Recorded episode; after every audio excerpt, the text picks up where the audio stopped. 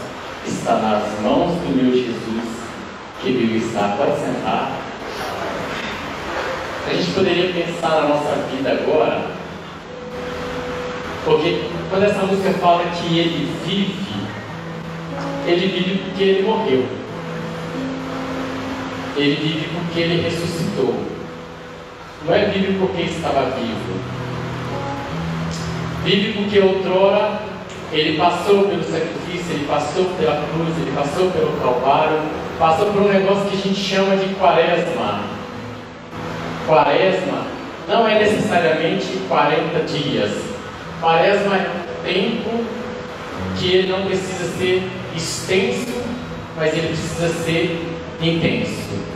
A gente precisa viver a quaresma, seja ela qual for, com intensidade, com verdade. E tentar tirar dessa quaresma e tentar tirar desse tempo uma experiência, tentar tirar dela uma sabedoria, tentar tirar dela algo de bom. Porque senão a gente vai passar pelas dificuldades vai ficar nela. A gente vai passar pelas dificuldades e não vai aprender nada. Ou seja, a gente não vai ressuscitar. Ressurreição é toda vez que você vence que você estava doente e você recupera a saúde. Ressurreição é toda vez que você não estava bem com seu esposo, com sua esposa e vocês se reconciliam. Ressurreição é toda vez que o seu filho sai, que ele entra para as drogas ou que entra para a prostituição e depois ele volta e se reconcilia. Porque ele sabe que ele não vai encontrar amor maior e melhor do que na sua casa, do que no seio da família. Ressurreição é quando eu estava desempregado e eu encontro meu emprego. Eu saí da quaresma para a ressurreição. Mas eu só entro na ressurreição quando eu percebo que isso agora tem um valor para mim, porque eu vivi intensamente esse período de quaresma. No momento em que eu estava doente, eu vivi intensamente. E a palavra de hoje vai falar para a gente da importância da memória, da importância da recordação, sobretudo diante da palavra de Deus. Porque Paulo vai dizer assim para os coríntios: Eu vivi com vocês. Eu preguei para vocês. E aquilo que eu falei de Jesus, aquilo que eu preguei de Jesus estava escrito. Que ele precisava padecer, mas depois ele ia vencer. Que ele iria morrer, mas depois ele iria ressuscitar. E a gente pode pensar aqui nas decepções que o próprio Jesus teve quando ele estava vivendo, quando ele estava pregando, quando ele estava com seus discípulos. Porque no momento em que a gente está vencendo, no momento em que a gente está bem, a gente tem amigos. Sobretudo quando a gente está partilhando aquilo com os nossos amigos. É bem verdade que é quando a gente vence, quando a gente conquista algo que a gente realmente descobre quem são os nossos amigos. Porque quando você está doente, muita gente vai te visitar. Quando você está passando por alguma dificuldade, você encontra muita gente para ter pena de você. Mas quando você vence, você encontra poucas pessoas com coração alegre, feliz, que conseguem partilhar com você aquela alegria sem ter inveja. Que tem com você uma alegria genuína, que fala assim: você merece porque você batalhou, porque você lutou. Agora, por que, com Jesus era um pouquinho diferente? Porque Jesus trazia alguma coisa que aquele povo queria. Ele estava caminhando no meio dele, ele estava, eles estavam evangelizando, ele estava curando. Então os doentes queriam cura. Aqueles que não estavam doentes, eles queriam a libertação do seu território, de Israel, da opressão romana. Então eles queriam que Jesus fosse um líder, que ele fosse um libertador, que ele estivesse à frente. Todo mundo queria algo dele. E quando eles perceberam que ele não pôde dar aquilo que eles queriam, eles o abandonaram. Quem estava aqui semana passada? Vocês lembram da palavra semana passada? Pouca gente estava aqui semana passada. Mudou o público, né? Mas semana passada foi lido o texto dos discípulos de Emaús. E no texto dos discípulos de Emaús diz o seguinte: mostra que Jesus tinha morrido. Ele até já tinha ressuscitado, mas os discípulos não sabiam, ele ainda não tinha apresentado para eles. E aí eles estavam tristes, eles estavam decepcionados. Eles não estavam tristes porque Jesus havia morrido simplesmente. Eles estavam tristes porque o projeto de libertação que eles tinham na cabeça deles tinha morrido com ele, tinha ido embora com ele. O projeto de libertação que eles tinham era diferente daquilo que Jesus tinha para a vida deles. Eles queriam ser libertos da opressão romana. Jesus queria levá-los ao Pai. Eram objetivos diferentes. É por isso que quando Jesus começa a caminhar com eles, eles falam assim: será que você é único forasteiro que não sabe o que aconteceu aqui em Israel? Em Jerusalém? Jesus, que era poderoso em obra, em, em palavra, em atos, ele morreu, nós esperávamos que ele iria libertar Israel da opressão. Mas já faz três dias que ele morreu, olha, nós, nós estamos correndo agora porque nós continuamos sendo escravos. Nós continuamos oprimidos. É melhor a gente voltar para a nossa cidade, eu vou ser pescador, o outro vai trabalhar com tendas, e cada um vai viver a sua vidinha, porque o sonho de libertação dissipou. Ele não está mais aqui. Jesus usa de dois elementos nessa palavra dos discípulos de Emaús. Um deles é que eu vou, que está na palavra de hoje, de 1 Coríntios, capítulo 15, versículo de 1 a 4. Jesus usa da palavra, você já usa da lembrança e usa da Eucaristia, da partilha. Jesus fala assim: vocês são tardos para entender. E aí Jesus começa a falar para eles: olha, lembra dos profetas, lembra do que Moisés dizia, lembra do que Moisés fazia. Jesus começa a mostrar para eles: olha, a força não está em vocês, a força está em Deus, porque Moisés era velho, Moisés era gago, e mesmo assim ele conseguiu libertar um povo inteiro que já há 400 anos estava escravo da opressão de um dos maiores impérios da época era o Império Egípcio. E Jesus fala para eles: Olha, vocês lembram de Gideão? Gideão foi um dos juízes. E ele libertou um povo todo da opressão dos filisteus com 300 homens. E não eram guerreiros. Com 300 homens, ele derrotou um exército todo, porque o Senhor estava com eles. E Jesus foi falando, lembra de Davi? Ele destruiu Golias quando ele ainda era um menino. Ele nem conseguia vestir a armadura, não cabia nele. Se ele vestisse ela, não conseguia andar. Mas ele conseguiu derrotar o gigante. Porque a força não estava nele, estava em mim. Estava em Deus. E aí Jesus fala para eles: vai falando da palavra, vai falando, vai falando, e eles ainda não tinham aberto a inteligência, os olhos espiritual para perceber que ele havia ressuscitado, que o projeto era outro. E aí quando vai chegando no caminho, Jesus faz que, vai passar, eles falam, fica conosco, Senhor. E talvez falta isso da gente dizer, Senhor, fica comigo nessas dificuldades que eu tenho. Fica comigo, Senhor, porque eu estou com medo. Porque o desemprego está me assolando, está tirando o meu sono. Fica comigo, Senhor, porque eu não tenho conseguido mostrar para os meus filhos o caminho certo. Fica comigo, Senhor, porque essa doença tem me consumido, eu tenho medo de morrer, eu tenho medo de não, de não conseguir ser curado, ser liberto. Eles falaram isso naquela noite, Senhor, fica com a gente.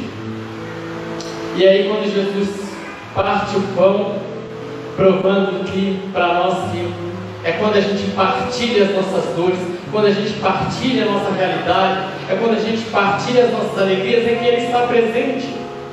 E aí eles conseguem perceber que Ele estava ali e que Ele havia ressuscitado. E que o projeto dele vai muito além daquilo que a gente tem planejado, vai muito além daquilo que a gente tem como perspectiva de vida. Deus vê além, Deus vê mais. E aí, passando para a palavra de hoje, que vai nesse viés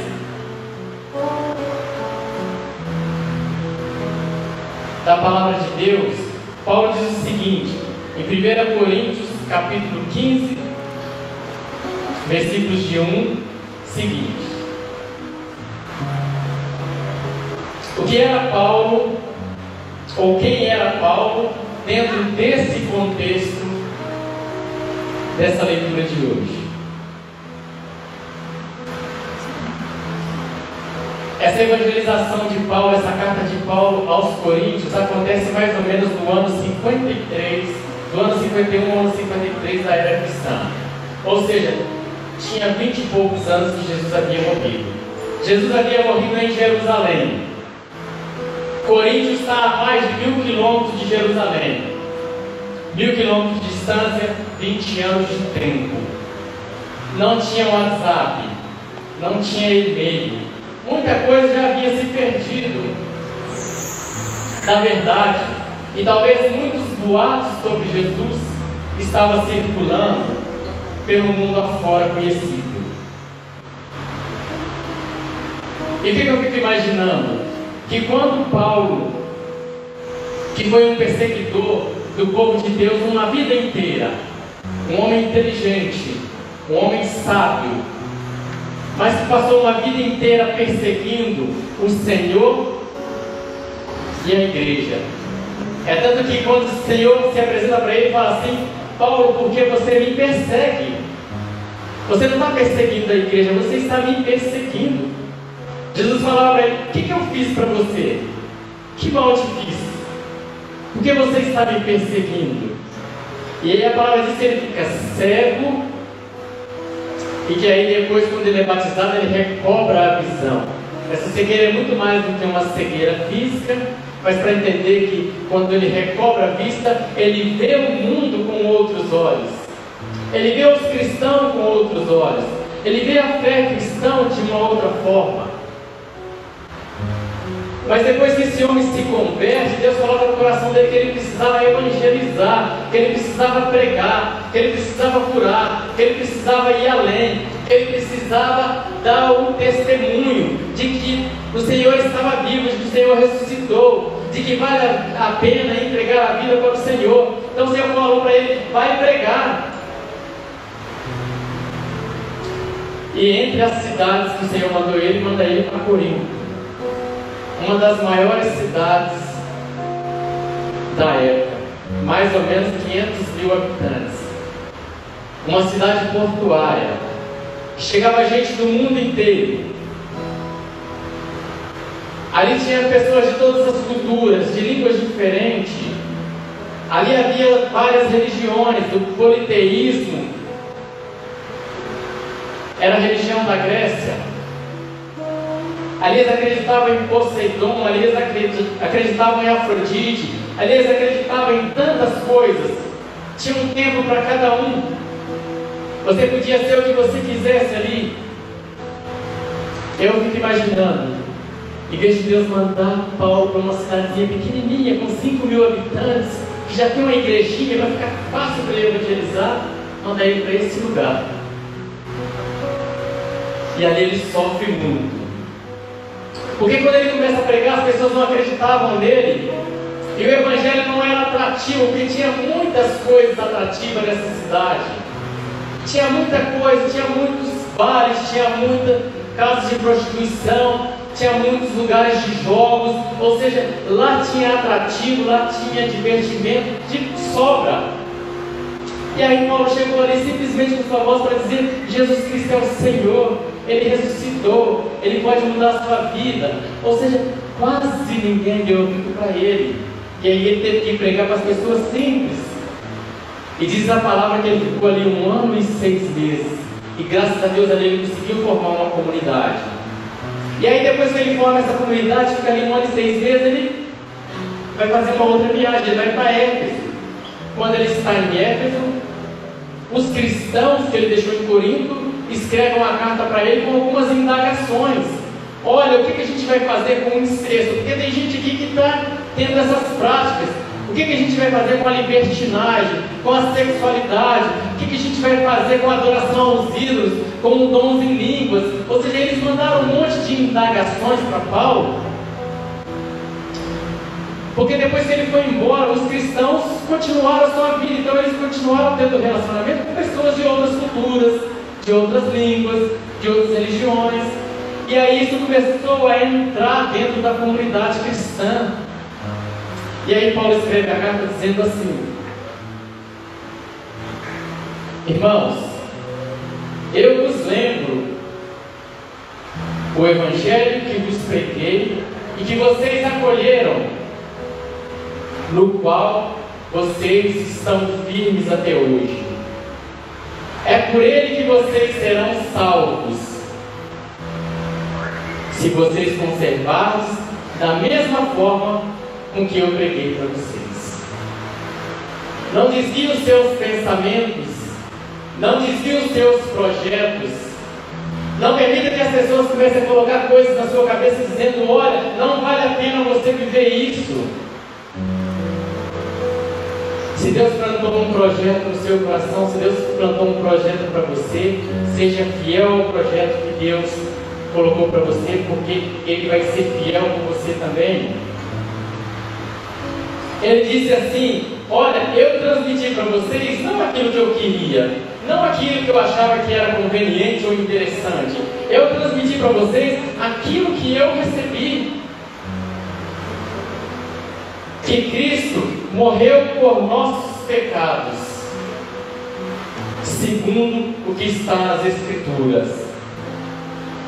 E ele foi sepultado e ressurgiu ao terceiro dia. Ressurgiu e ressuscitou ao terceiro dia, como está nas Escrituras. Apareceu a Cefas, é a Pedro.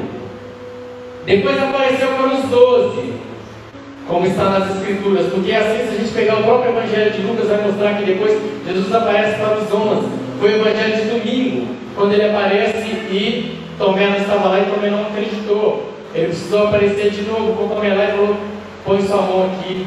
Ou seja, ressuscitou, como está nas Escrituras.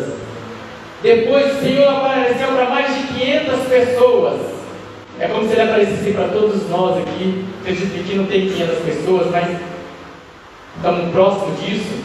Ele apareceu para 500 pessoas, para que essas pessoas fossem testemunhas.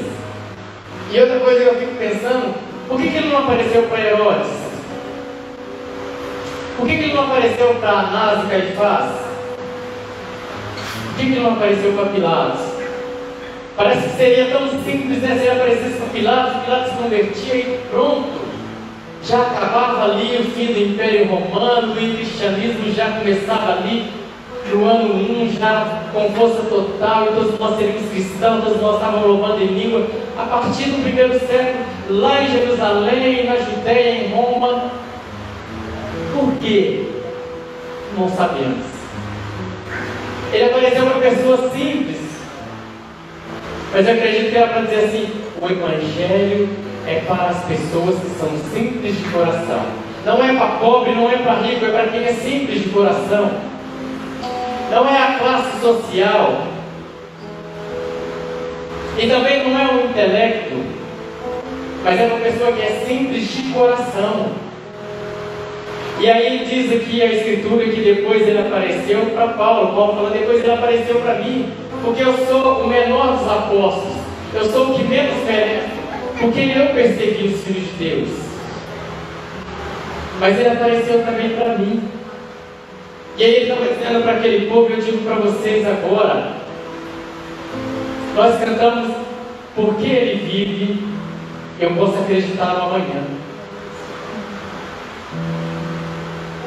E o que, que você está passando? Talvez qual que é a quaresma que você está passando, talvez você não está na sua quaresma, você já está na sua ressurreição. Mas se você está na sua quaresma, o que, que você está passando que precisa morrer para que você possa ressurgir? Para que de fato você possa acreditar nesse amanhã. Pense agora na sua vida até te falo, entre na sua vida, entre no seu coração, entre na sua alma e pense: o que é necessário mudar em mim para que eu entre na ressurreição? Para que eu abrace de fato essa vida e eu ressuscite com Ele. Porque se eu não passar pela cruz, se eu não passar pela quaresma, eu não vou vivenciar a ressurreição. Não vai ter o amanhã para mim. Talvez até vai ter uma vida, vai ter uma vida qualquer. É uma vida sem sal, uma vida sem gosto. Porque, amados, tem muita gente que está vivendo, mas está vivendo como se não estivesse vivendo. Que a vida não tem sabor. Que ele não consegue entrar na ressurreição, que ele não consegue experimentar a alegria. E Jesus morreu para que a gente fosse feliz. Para que a gente tivesse vida em abundância. Ele não morreu para que a gente tivesse uma vida medíocre, para que a gente tivesse uma vida qualquer. E se você está passando por isso, é necessário que morra algo em você, que, e talvez o que precisa morrer é o medo. O medo de se lançar, o medo de ser de Deus, o medo de dizer eu sou capaz, eu posso. Eu estou desempregado, mas eu posso conseguir um emprego. E eu vou acordar de manhã e eu vou buscar esse emprego. Ei, eu estou deprimido, mas eu não aceito essa depressão em Jesus Cristo. E eu vou lutar, eu vou buscar ajuda, eu vou buscar psicólogo, eu vou buscar amigos. Eu estou doente, mas eu vou buscar a cura. Eu perdi meu filho, mas eu vou atrás dele. Como filho, como filho pródigo foi atrás do pai, mas o pai já o estava esperando. E talvez seja no seu casamento, talvez seja no seu namoro, e talvez seja a sua vida profissional que precisa dar uma alavancada. O que precisa morrer em nós para a gente, de fato, ressuscitar? Amados, o bem e o mal está dentro de nós. Nós somos um ser que a gente não é bom e a gente não é ruim. A gente é bom e ruim ao mesmo tempo vai parecer aquilo que a gente alimenta mais. Se eu alimento mais a bondade em mim, eu serei uma pessoa boa, ou mais boa do que ruim. Mas se eu descuido de mim, vai transparecer aquilo que é animal em mim, aquilo que é violento, Eu preciso lutar todo dia contra a violência que há em mim, contra a sexualidade que há em mim, contra o desejo de possuir algo que não é para mim, de querer algo que não é para mim, de pegar algo que não é meu. Eu preciso lutar todo dia contra isso, porque se eu não luto, o bem vai perdendo força em mim, o mal vai ganhando força em mim. Para ilustrar, eu trouxe uma reflexão aqui que fala o seguinte: quantas vezes na nossa vida a gente acaba se cansando de ser bom porque a gente pensa assim: eu tento fazer as coisas certas, mas eu não sou valorizado. Eu tento ser bom, mas ninguém agradece. Eu vou construir para quê se depois eu vou perder? Eu faço as coisas boas para os outros, mas eles pensam que eu estou fazendo por interesse. E muitas vezes na vida a gente acaba deixando de fazer as coisas com medo do que os outros vão pensar, com medo do que os outros vão achar, do que as pessoas vão dizer. E a gente acaba esquecendo da gente, esquecendo que eu fui chamado a ser bom, eu fui chamado a dar o melhor de mim. Muitas vezes eu esqueço isso por causa dos outros. E aí a reflexão diz o seguinte: ela é, o título é a si mesmo. Muitas vezes as pessoas são egocêntricas, ilógicas e insensatas. Não é verdade? Não acontece isso? Perdoas a si mesmo. Às vezes, se você é gentil, as pessoas podem acusá-lo de você ser interesseiro. Seja gentil a si mesmo. Se você é um vencedor, você terá alguns falsos amigos e alguns inimigos verdadeiros. Pensa a si mesmo. Não preocupe com isso não. Você nasceu para ser vencedor. Se você é honesto e franco, as pessoas podem enganá-lo. Seja honesto e franco a si mesmo. Irmão, que você levou uma vida para construir, e você sabe que você batalhou para ter sua casa própria, para ter seu carro, para ter seu casamento, para ter sua vida, para conquistar o seu curso superior que você conquistou, as noites que você teve que dormir mal dormida, estudando, tudo isso que você lutou para construir, alguém pode destruir de uma hora para outra. Mas deixa eu te dar um conselho: construa a si mesmo. Se você tem paz e é feliz, a felicidade incomoda os outros. Às vezes a gente tem que ocultar a nossa felicidade porque tem alguém triste perto de nós e talvez a nossa felicidade vai incomodar ela. Seja feliz a si mesmo. O bem que você fez hoje pode ser esquecido amanhã. Não existe pessoas que a gente já fez tanto bem para eles e de repente eles viram as costas para a gente? Já aconteceu isso com você? Faça o bem a si mesmo. Não preocupa com isso não. Continue fazendo bem. Dê ao mundo o melhor de você. Mas eu sei, dar ao mundo o melhor da gente talvez não seja o suficiente, talvez não seja o bastante, mas eu te digo, dê o melhor de você a si mesmo. Olha, meu irmão, que no final das contas é tudo entre você e Deus. Nunca vai ser entre você e as pessoas. É você, a gente vai ter que dar, prestar contas é para Deus. É para Ele que eu vou mostrar que eu fui o melhor de mim, com aquilo que eu tinha a meu dispor naquele momento. Às vezes eu poderia até ser uma pessoa melhor se eu tivesse mais recursos, eu poderia ajudar mais pessoas se eu tivesse mais condições, mas isso não quer dizer que eu não posso ajudar com os recursos que eu tenho, que eu não posso ser o melhor com aquilo que eu já tenho hoje. Faça o que é necessário fazer sem preocupar com o que as pessoas estão pensando, com o que as pessoas estão dizendo, com o que elas estão achando, porque no final das contas é entre você e Deus e não entre você e as pessoas. E tudo isso que eu falei aqui, que é que as pessoas são ilógicas, as pessoas são egocêntricas, percebe que eu também muitas vezes sou egocêntrico? Que você também muitas vezes é? Que não é só as pessoas que estão, mas que nós também somos. É por isso que eu falei que o bem e o mal está dentro de nós. E quando a gente perdoa o outro, a gente perdoa o outro. Perdoar é uma ação de inteligência. Eu perdoo o outro porque lá na frente eu também vou dar um deslize, eu vou precisar ser perdoado. Se eu não perdoar agora, eu vou ter dificuldade de ser perdoado depois, não é verdade? É o inteligente perdoar. Para finalizar, eu queria contar uma historinha para vocês. Para mostrar que a gente é bom e mal mesmo tempo. Alguém aqui já ouviu uma historinha infantil da cigarra e da formiga? Já? Quem tem filho pequeno, né? E quem já foi pequeno da vida? Que é antiga, né? A da cigarra e da formiga. Diz o seguinte: era uma vez do verão, a cigarra pegou uma viola, logo chegou a cigarra, só com a viola na mão. E aí, o que, que a cigarra fazia com a viola? Só cantava. Ela levava a vida numa boa. A vida para a cigarra, a vida é colorida. A cigarra ela não preocupa com os problemas. Quando ela tem um problema, ela canta. Quando tem uma dificuldade, ela canta.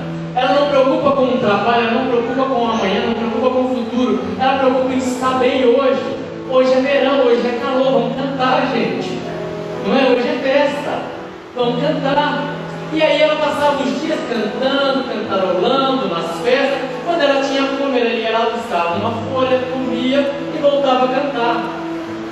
Certo dia ela viu uma formiguinha carregando uma folha pesada nas costas. Ela falou: Ei, o que você está fazendo?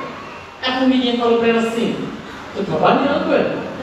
Estou carregando folha. Daqui um tempo vai vir o inverno, não vai ter nada para a gente comer.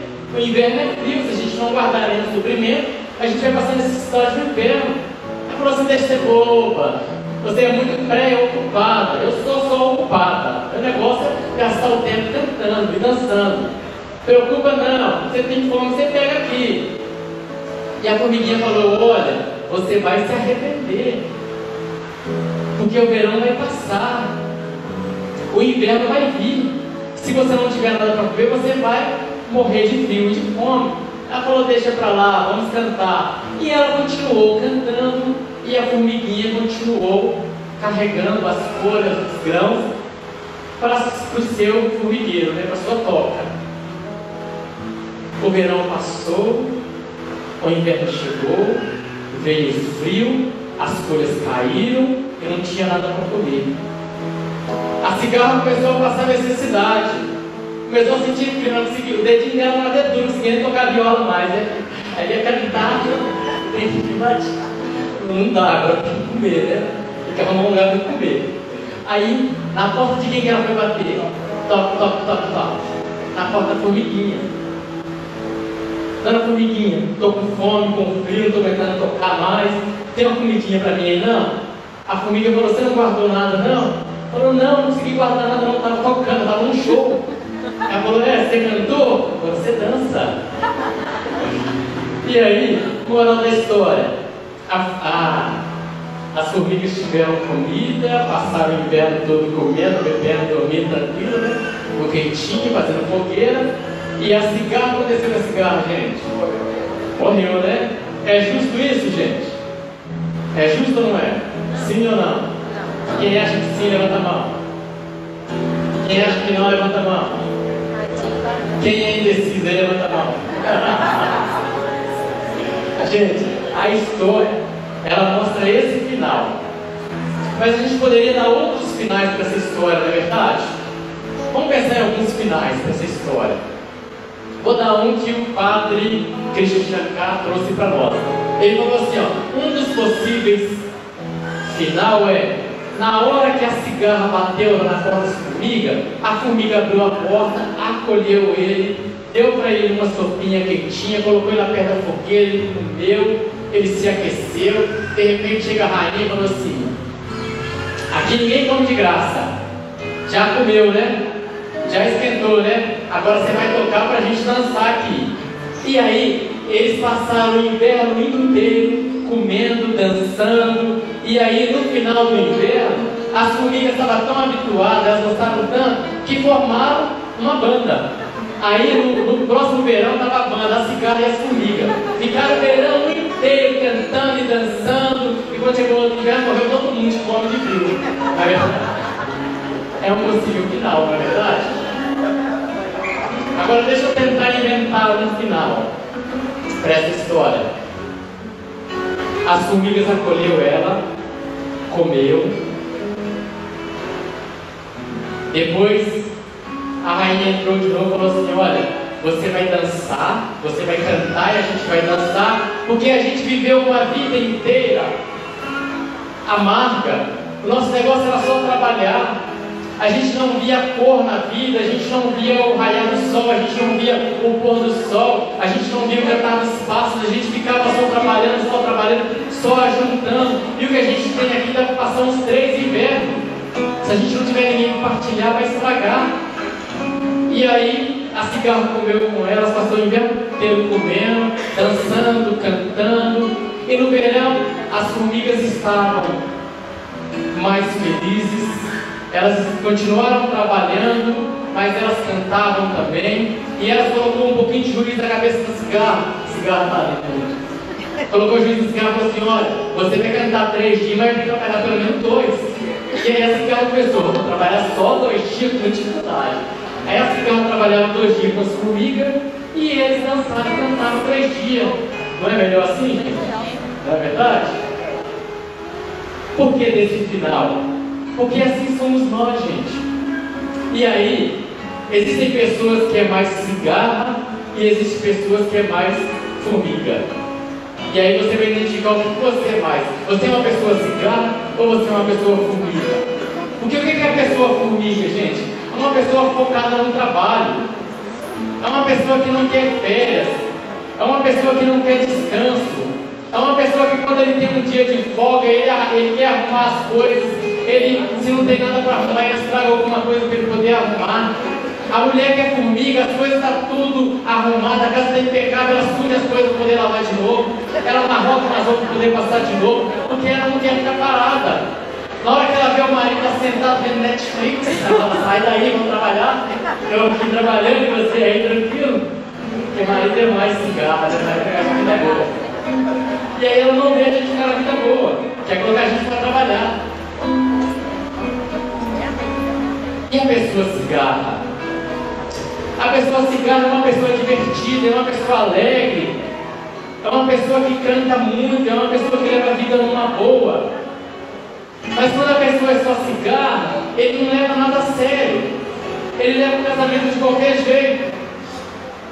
Se tem um dinheirinho lá que é para pagar a conta de água, luz, telefone, o homem sai com esse dinheiro, é perigoso ele jogar esse dinheiro todo. É perigoso ele beber esse dinheiro. E ir para o bar, e ir para a farra, e depois a luz dele é cortada. E às vezes a gente só descobre que a pessoa é mais cigarro, que a pessoa é mais comigo quando a gente casa. O que é o ideal? É o homem que não é cigarra e que não é formiga, mas que é cigarra e formiga. É um homem que trabalha muito, mas quando chega em casa ele é divertido. Quando ele chega em casa ele é cigarra. Quando ele chega em casa ele canta. Quando ele chega em casa ele senta com o filho. Quando ele chega em casa ele brinca com o filho, com a esposa.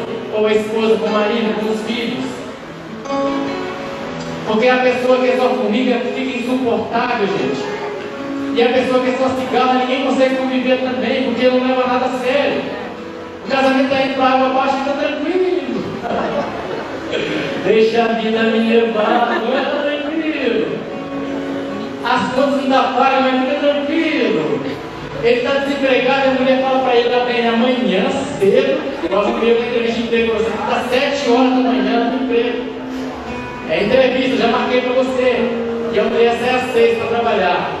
Quando ela chega em casa, às quatro horas da tarde, uma tarde de bermuda, jogando videogame. Pede emprego.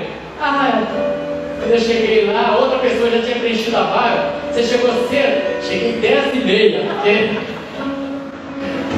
ela nos perdoou. Não é verdade? Dá para conviver assim, gente? Dá para conviver com uma pessoa formiga? Dá para conviver com uma pessoa cigarra? é necessário ter um equilíbrio, né? E aí, eu acho que sou mais formiga, minha esposa fala que sou mais formiga. Meu filho é mais cigarro, que canta, que, que nós precisamos, gente? Equilibrar a nossa vida. Qual é o grande problema da vida nosso? É a falta de discernimento. Eu quero ser cigarra no momento que eu preciso ser formiga. Eu quero ser formiga no momento que eu preciso ser cigarra. Eu quero trabalhar lá em casa. Eu quero preocupar com o meu trabalho lá em casa e não divertir com a minha família, estar inteiro ali com a minha família. Ou eu chego no meu serviço em vez de trabalhar, eu quero ver um. Eu quero olhar o YouTube. Eu quero olhar o Facebook. Eu quero mandar um WhatsApp. Ou seja, às vezes a gente é formiga na hora errada, às vezes a gente é cigarra na hora errada. E o que Deus está chamando a gente é Equilibra a sua vida, meu filho. Equilibra a sua vida, minha filha.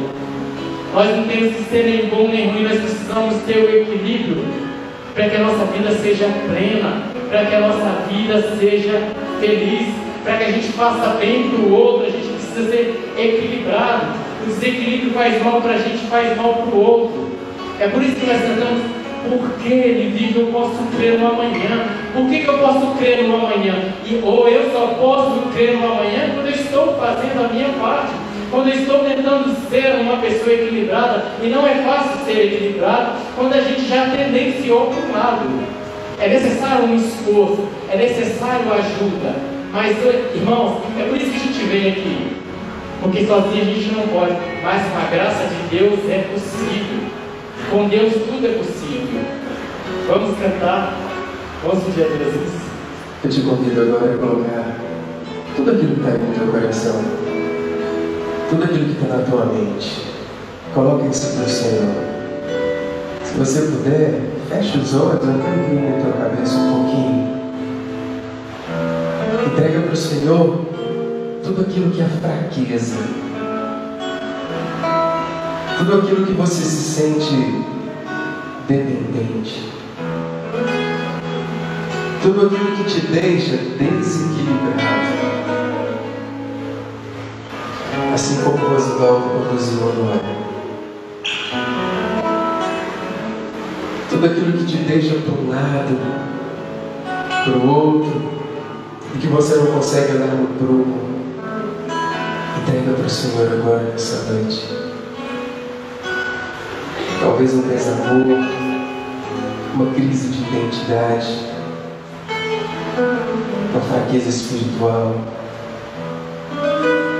uma descrença. Porque todas as nossas fraquezas, quando estão diante do, quando estão diante do Senhor, se tornam fortalezas, rochas inabaláveis. E amado e amada, se amanhã tudo mudar, se amanhã não for nada disso, tudo aquilo que você planejou, tudo aquilo que você construiu, esqueça, reconstitua, restaure, renove, porque Deus te dá forças. Porque o Espírito Santo de Deus te renova, te completa todos os dias. Todos os dias.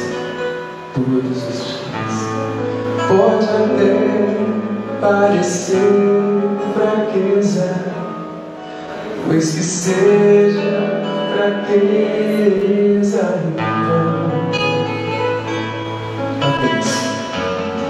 Alegria que me dá isso vai sem eu dizer. Se amanhã, se amanhã não for nada disso, caberá só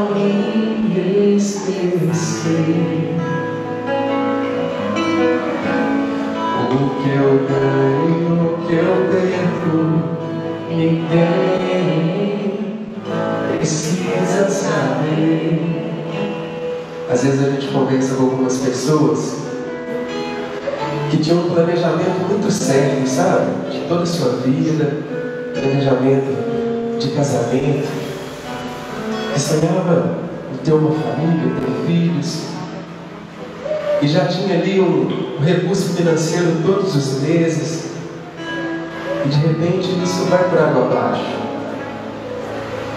O casamento desmorona, perde o emprego, perde os recursos. E muitos de nós ficamos presos naquela situação e não deixamos que o Senhor venha e nos restaure de fato. Para que a gente possa continuar caminhando. Para que a gente possa viver uma vida nova. Aí essa canção vem dizer se amanhã não for nada disso, cabe a nós esquecermos. Esquecermos de tal fato que nós aprendemos com os nossos erros também. Então daqui para frente nós vamos tentar fazer de uma forma diferente, é como uma receita de bolo, não tão simples, mas quando nós erramos de uma forma, nós acrescentamos outro ingrediente. Colocamos algo novo ali para dar um novo sabor. A palavra de Deus ela fala que o sal ele pode deixar a nossa comida um pouco mais gostosa, mas pode deixar também insosso. Uma comida sem gosto, sem vida. E talvez nós estamos vivendo isso. E eu te convido agora a cantar essa canção conosco. E restaurando as nossas ideias, restaurando o nosso ser, restaurando a nossa mente deixando o Espírito Santo de Deus entre nós nos faça homens e mulheres diferentes, renovados pelo poder do Espírito Santo. Amém? Amém? Eu gosto tanto de você que até prefiro café. Deixa se pegar, subentendido como uma ideia, como uma ideia que existe na cabeça e não na menor. Eu acho tão bonito, eu acho tão bonito de ser abstrato mesmo. A beleza é mesmo tão fugaz. É uma ideia que existe na cabeça e não na menor pretensão de acontecer. Canta bem forte, pode até, pode até parecer. Pode seja fraqueza, então. Alegria que me dá, isso vai ser eu dizer.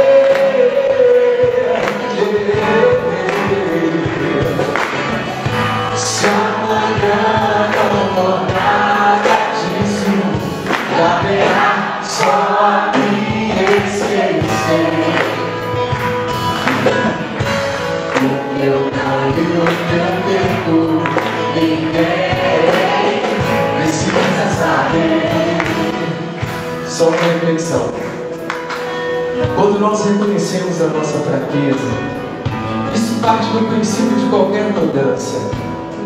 Quando eu reconheço que eu sou fraco em alguma coisa, se eu potencializo o meu foco da minha fraqueza, ela vai se tornando uma fortaleza. Se eu sou fraco em humanas eu estudo humanas, eu fico forte em humanas.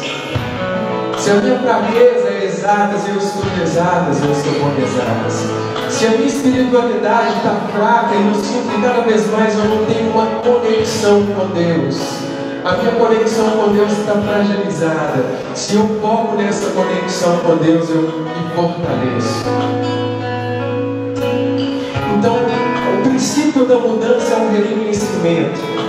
Então, se você reconhece que existe uma fraqueza aí, aí está a chave para poder mudar, para poder startar uma vida nova, para poder recomeçar, para poder dar um up.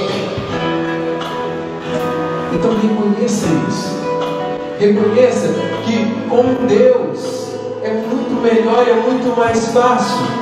porque por nós, isso foi dito na Santa Missa, com o Padre, o Padre ele conduziu nesse sentido, para que nós possamos focar em Deus e que Deus seja em nós. E o Rosivaldo vem com essa palavra com o mesmo sentido, que nós somos mais quando somos com Deus. Então que Deus restaure todas as suas forças, que Deus renove todas as suas forças. E nós vamos cantar mais uma vez para a gente finalizar. Eu gosto tanto de você que até prefiro esconder. Deixa-se ficar subentendido. Como uma ideia que existe na cabeça e não tem a menor obrigação de acontecer. Eu acho tão bonito isso de ser abstrato a beleza mesmo não trás. É uma ideia que existe na cabeça e não tem a menor intenção de acontecer. Só vocês vão ter.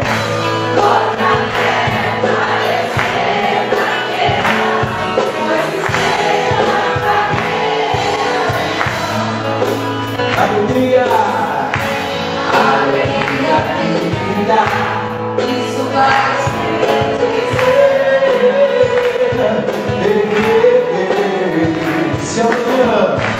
se amanhã não for nada disso, haverá só me esquecer. o teu plano e o teu tempo. Ninguém precisa saber. Já ouviu falar de Jung? Ele fala: Eu não sou o que aconteceu comigo, eu sou o que eu escolhi me tornar. As coisas vão acontecer, gente, isso chama vida. Não tem jeito de fugir disso, né? Quando a gente conversa lá nos nossos diálogos de terapia, e as pessoas trazem um monte de questões, um monte de problema. Na hora que termina de falar, às vezes tá até afobado, eu falei, pois é, prazer, isso é a vida, não tem jeito de fugir. É a vida, olha para a vida, olha para você, olha para as coisas que acontecem. Mas se a gente escolher como é que a gente vai se portar diante daquilo que tem chegado para nós, aí sim existe o livre-arbítrio, aí a gente pode escolher. Não dá para escolher, botar, não, eu vou passar por isso ou por aquilo. Vai acontecer coisas, né, Sueli? Gente, a Sueli para mim é um testemunho, a Sueli praticamente morreu. Não foi assim, Sueli? Ela e o marido, de forma que o marido, Jesus recolheu. A Sueli não pode sepultar o marido dela. E ela está aqui, sabe? Ela podia ter escolhido falar, olha, que puta sacanagem, que Deus é esse, eu estou lá, eu estou servindo, eu estou ensinando, e a gente conheceu junto, a gente internou junto, e de repente eu venho e ele fica. E eu, quantos anos de casado?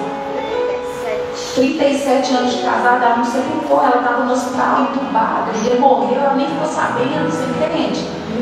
A gente pensa numa situação dessa, a gente tem várias escolhas. A Sueli escolheu, ela escolheu viver, foi isso ela ela escolheu viver. Você pergunta para ela se esse Deus que ela serve é um Deus injusto, é um Deus sacana. Ela sempre escolhe acreditar que Deus está no poder de todas as coisas, no controle, que era hora de Carlos voltar para casa. E todos os dias a gente pode e deve escolher. E se nós optarmos pelo Cristo, nós temos a certeza que é a melhor parte. Né? A gente está escolhendo pela melhor parte. Então as coisas vão acontecer. A morte vai bater no nosso porta, o desemprego vai bater, o casamento que desmoronando. O que é que eu escolho fazer com isso que está acontecendo? Vamos escolher ficar com Jesus, Ele que nos ensina o que é amar, o que é perdoar. Né? Ele que nos ensina que no meio da, tribulação, assim como o Rose falou, a gente passa pela quaresma, a gente passa pelo Calvário, mas é depois disso que vem a ressurreição. É essa caminhada. Né? E estar aqui nos ajuda, graças a Deus. Né? Bom que muitas pessoas que nos, nos estavam vindo têm retornado, alguns têm participado, porque isso é caminhar na fé. É no dia que a gente está assim, mas a gente se abre totalmente, o Senhor já sabe a palavra que Ele vai nos mandar. Mas a gente precisa estar aberto. Foi como eu falei no início, que a gente não venha só de corpo presente, mas venha para o encontro, porque Jesus está pronto aqui para nos encontrar. A gente precisa querer. Que esse encontro seja íntimo e pessoal que ele vai falar com a gente. E onde Jesus passa, nada fica como era antes. Se a gente quiser, ele opera na nossa vida, amém? Amém. Pode sentar rapidinho, graças a Deus. Nós vamos para o momento do quadro, gente. Quem levou o quadro foi o Tiago. Ele está aqui todo terça, mas ele passou mal. Então ele mandou aqui, eu vim pedir um servo para vir para frente com o quadro. Pode ser senhora, pode ser. E ele mandou um bilhete para nós. Vocês sabem que ele fica sentado tipo onde está a de amarelo? Ele fica por ali, né? Ele escreveu assim. Boa noite para vocês. Por motivos de saúde não pude comparecer hoje, mas queria agradecer ao casal que me escolheu na última terça. Isabela e Bruno, foi? Na versão ali. Ele está agradecendo vocês, tá? É, fiquei muito emocionado porque foi um momento em que eu precisava. Precisava de uma luz, de uma esperança, e é isso que o quadro de Nossa Senhora de Maria representa para mim. Uma nova chance, uma paz interior. Sinto que me guiou, me acolheu e me ajudou a tomar certas decisões. Hoje eu tenho muita gratidão por essa semana que passou. Eu espero que a pessoa que vai receber hoje sinta a presença de Deus na casa dela, na vida dela também. Obrigada, Grupo Jovens de Maria. E aí, gente, ele colocou o nome de uma pessoa que eu não sei se a pessoa tá por nome, eu não conheço, mas se tiver, levanta a mão, por gentileza, que minha mãe vai entregar o quadro. Guilherme Rodrigues Almeida, está aqui. Aplausos para Guilherme vai lá né? Vem caminhando também, Guilherme, por favor. Pode até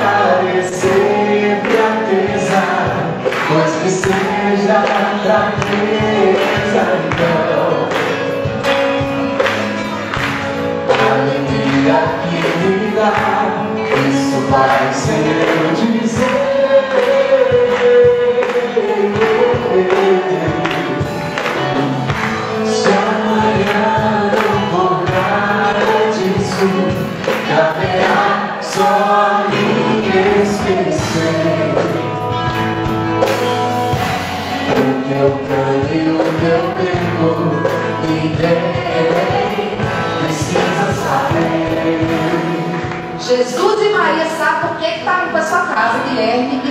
Terça-feira vocês não percam o próximo episódio do grupo de oração que o Guilherme veio contar para a gente, dar o testemunho. Amém, filha amada?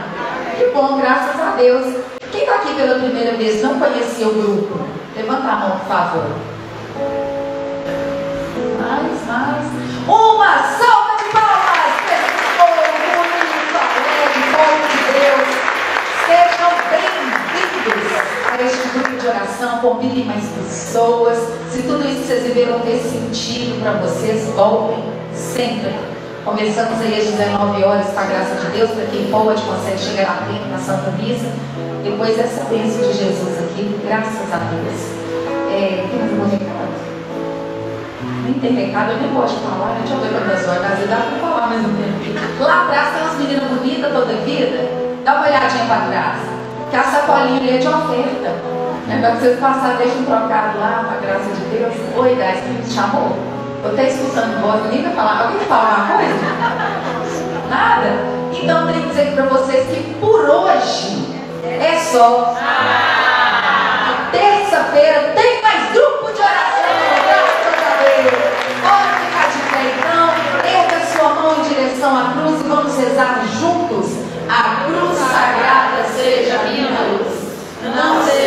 dragão meu guia.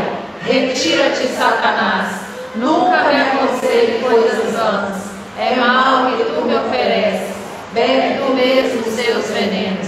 Levanta-se, Deus, intercedendo a bem-aventurada sempre Virgem Maria, São Miguel Arcanjo e toda a milícia celeste.